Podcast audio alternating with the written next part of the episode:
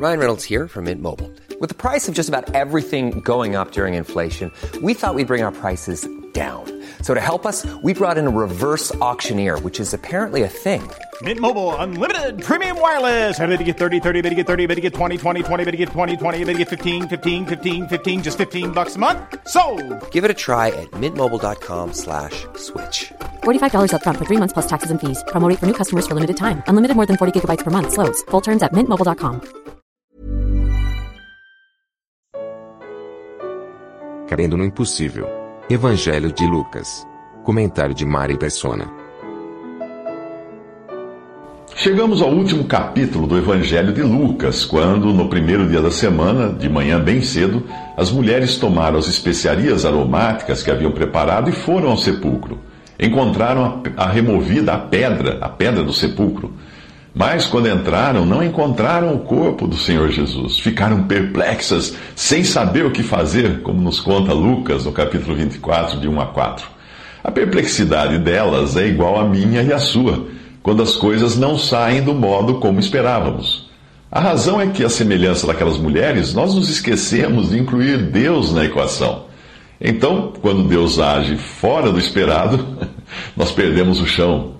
Para elas, a dor da morte de Jesus aumentou ainda mais com a ideia de seu corpo ter sido roubado do sepulcro. Mas, e se ele tivesse ressuscitado? Não, não, elas não cogitariam tal coisa, porque aí seria preciso pensar fora da caixa de como as coisas acontecem nesta vida sem a intervenção divina. Porém, em alguns minutos, elas irão aprender que para Deus nada é impossível. De repente, dois homens com roupas que brilhavam como a luz do sol colocaram-se ao lado delas. Amedrontadas, as mulheres baixaram o rosto para o chão e os homens lhes disseram: Por que vocês estão procurando entre os mortos aquele que vive? Ele não está aqui, ressuscitou.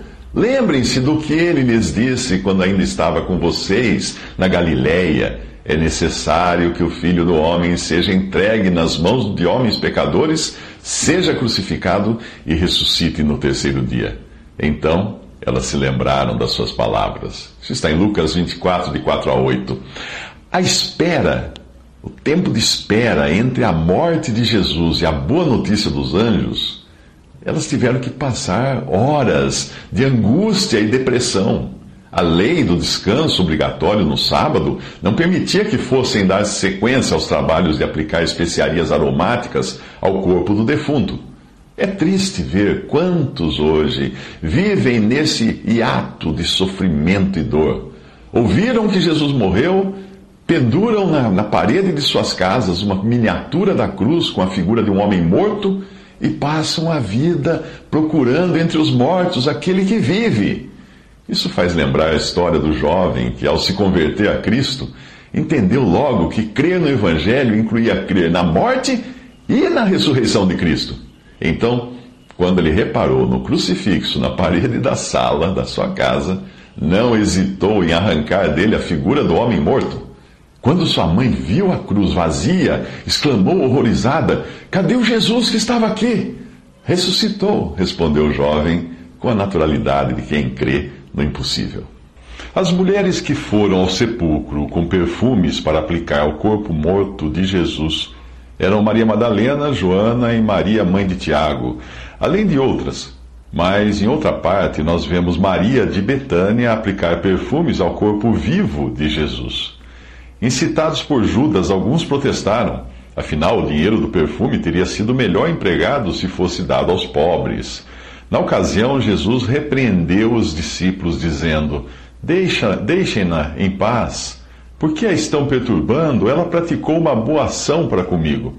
Pois os pobres vocês sempre terão consigo e poderão ajudá-los sempre que o desejarem, mas a mim vocês nem sempre terão. Ela fez o que pôde, derramou o perfume em meu corpo antecipadamente, preparando-o para o sepultamento. Eu lhes asseguro que onde quer que o Evangelho for anunciado, em todo o mundo, também o que ela fez será contado em sua memória. Marcos 14, de 6 a 9. Aquela mulher era a única com discernimento espiritual suficiente para crer nas palavras de Jesus que disse: É necessário que o filho do homem seja entregue nas mãos de homens pecadores, seja crucificado e ressuscite no terceiro dia. Isso está em Lucas 24, de 6 a 7. E os outros discípulos? Bem, talvez pensassem como Pedro, que reagiu à notícia da morte e ressurreição de Jesus, dizendo assim: Nunca, Senhor, isso nunca te acontecerá. Jesus virou-se então e disse a Pedro: Para trás de mim, Satanás, você é uma pedra de tropeço para mim e não pensa nas coisas de Deus, mas nas coisas dos homens. Mateus 16, 22 a 23. Nós erramos quando nós tentamos compreender as coisas de Deus com a razão ou com a emoção. Quando as nossas conclusões não são sopradas pelo diabo, como aconteceu com Pedro, elas brotam de sensações e desejos carnais que nada têm a ver com as coisas espirituais. Afinal, seria perfeitamente natural alguém reagir como Pedro, diante de um que dizia que seria morto para depois ressuscitar. Ninguém gosta de morrer ou de perder alguém para a morte, e ressurreição também não é coisa lógica que se aceite com a razão. Por isso, para o incrédulo que anda segundo a presente ordem deste mundo e o príncipe do poder do ar, o Espírito que agora atua nos que, nos que vivem na desobediência, satisfazendo as vontades da carne, seguindo os seus desejos, seus pensamentos, para esses a palavra da cruz é loucura. Mas para nós, que somos salvos, é o poder de Deus, porque está escrito: Destruirei a sabedoria dos sábios e aniquilarei a inteligência dos inteligentes.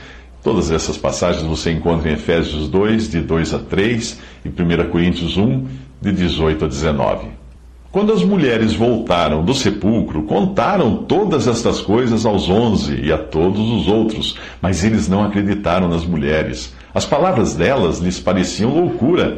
Pedro, todavia, levantou-se e correu ao sepulcro. Abaixando-se, viu as faixas de linho e mais nada. Afastou-se e voltou admirado com o que acontecera. Isso está em Lucas 24, de 9 a 12. Aqui só fala de Pedro e de como ele teria ficado admirado. Mas no outro evangelho nós vemos que ele estava acompanhado de João na visita ao sepulcro vazio. E este, chegando lá, viu e creu. Em João 20, versículo 8, você encontra isso. Creu em que, se no sepulcro restavam apenas as faixas de linho e mais nada, como explica Lucas 24, 12 e João 20, de 6 a 7? Creu em que? Em que? Creu nas escrituras que previam a morte e ressurreição do Messias e nas palavras de Jesus.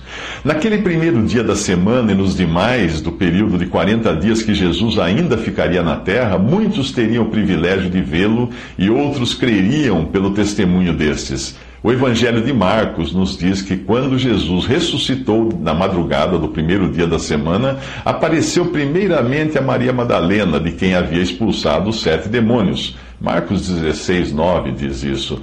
Nós vemos que apareceu também a Pedro, antes do encontro com dois discípulos no caminho de Emaús. Na sua carta aos Coríntios, Paulo diz que Jesus apareceu a Pedro e depois aos doze. Depois disso, apareceu a mais de 500 irmãos de uma só vez. E depois apareceu a Tiago e então a todos os apóstolos. Isso está em 1 Coríntios 15, de 5 a 8. Ele não menciona, Paulo não menciona as mulheres, porque na época elas não eram tidas como testemunhas.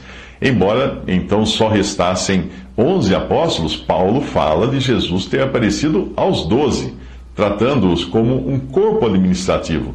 É algo mais ou menos quando, como quando nós dizemos que o Congresso aprovou tal lei, lei e, e assim. Uh, mesmo que nem todos os congressistas estivessem presentes na sessão, nós dizemos que o Congresso aprovou. Nós não sabemos quantos desses creram na ressurreição antes de terem visto o ressuscitado. O que sabemos é que Tomé não creu enquanto não o viu com seus próprios olhos e foi convidado a tocar no seu corpo.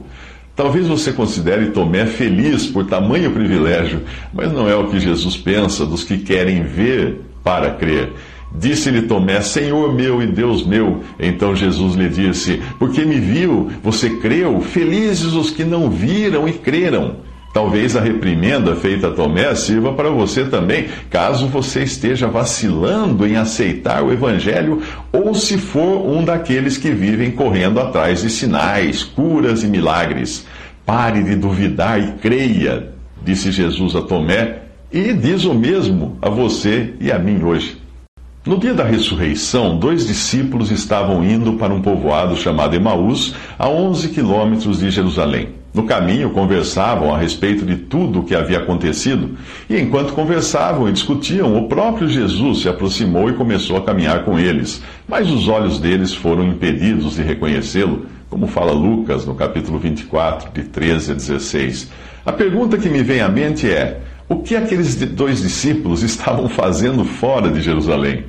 Mesmo que eles não compreendessem os avisos de Jesus de que seria entregue à morte e ressuscitaria ao terceiro dia, por que eles não deram crédito às mulheres que contaram que tinham visto uma visão de anjos que disseram que ele estava vivo? Talvez pela decepção de não ter ocorrido o que eles queriam que ocorresse, que fosse ele que iria tra trazer a redenção a Israel. Isso está em Lucas 24, versículo 21.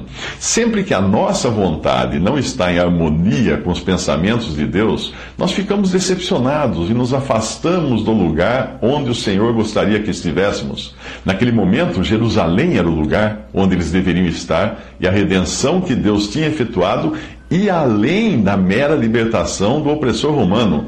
Pela obra, de Jesus, de, pela obra na cruz, Deus nos resgatou do domínio das trevas e nos transportou para o reino do seu Filho amado, em quem nós temos a redenção, a saber, o perdão dos pecados, como explica Colossenses 1, de 12 a 13.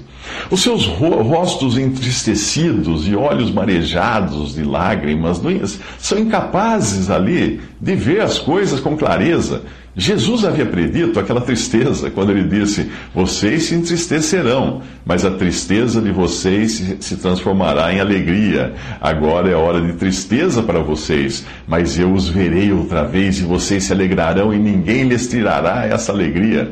Isso fala em João 16, de 21 a 22.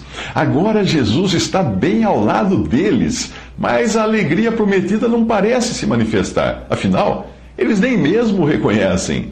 Em 2 Coríntios 5, 16 a 17, Paulo diz que se antes conhecemos Cristo segundo a carne, já agora não o conhecemos desse modo.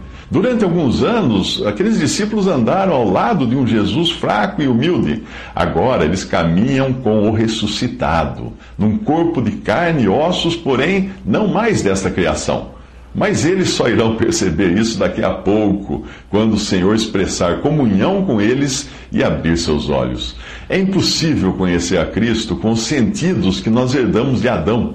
Por isso, Jesus diz que ninguém pode ver o reino de Deus se não nascer de novo. Lá em João, capítulo 3, versículo 3. Com que olhos você busca ver a Jesus? Com os olhos da carne, da inteligência e da razão?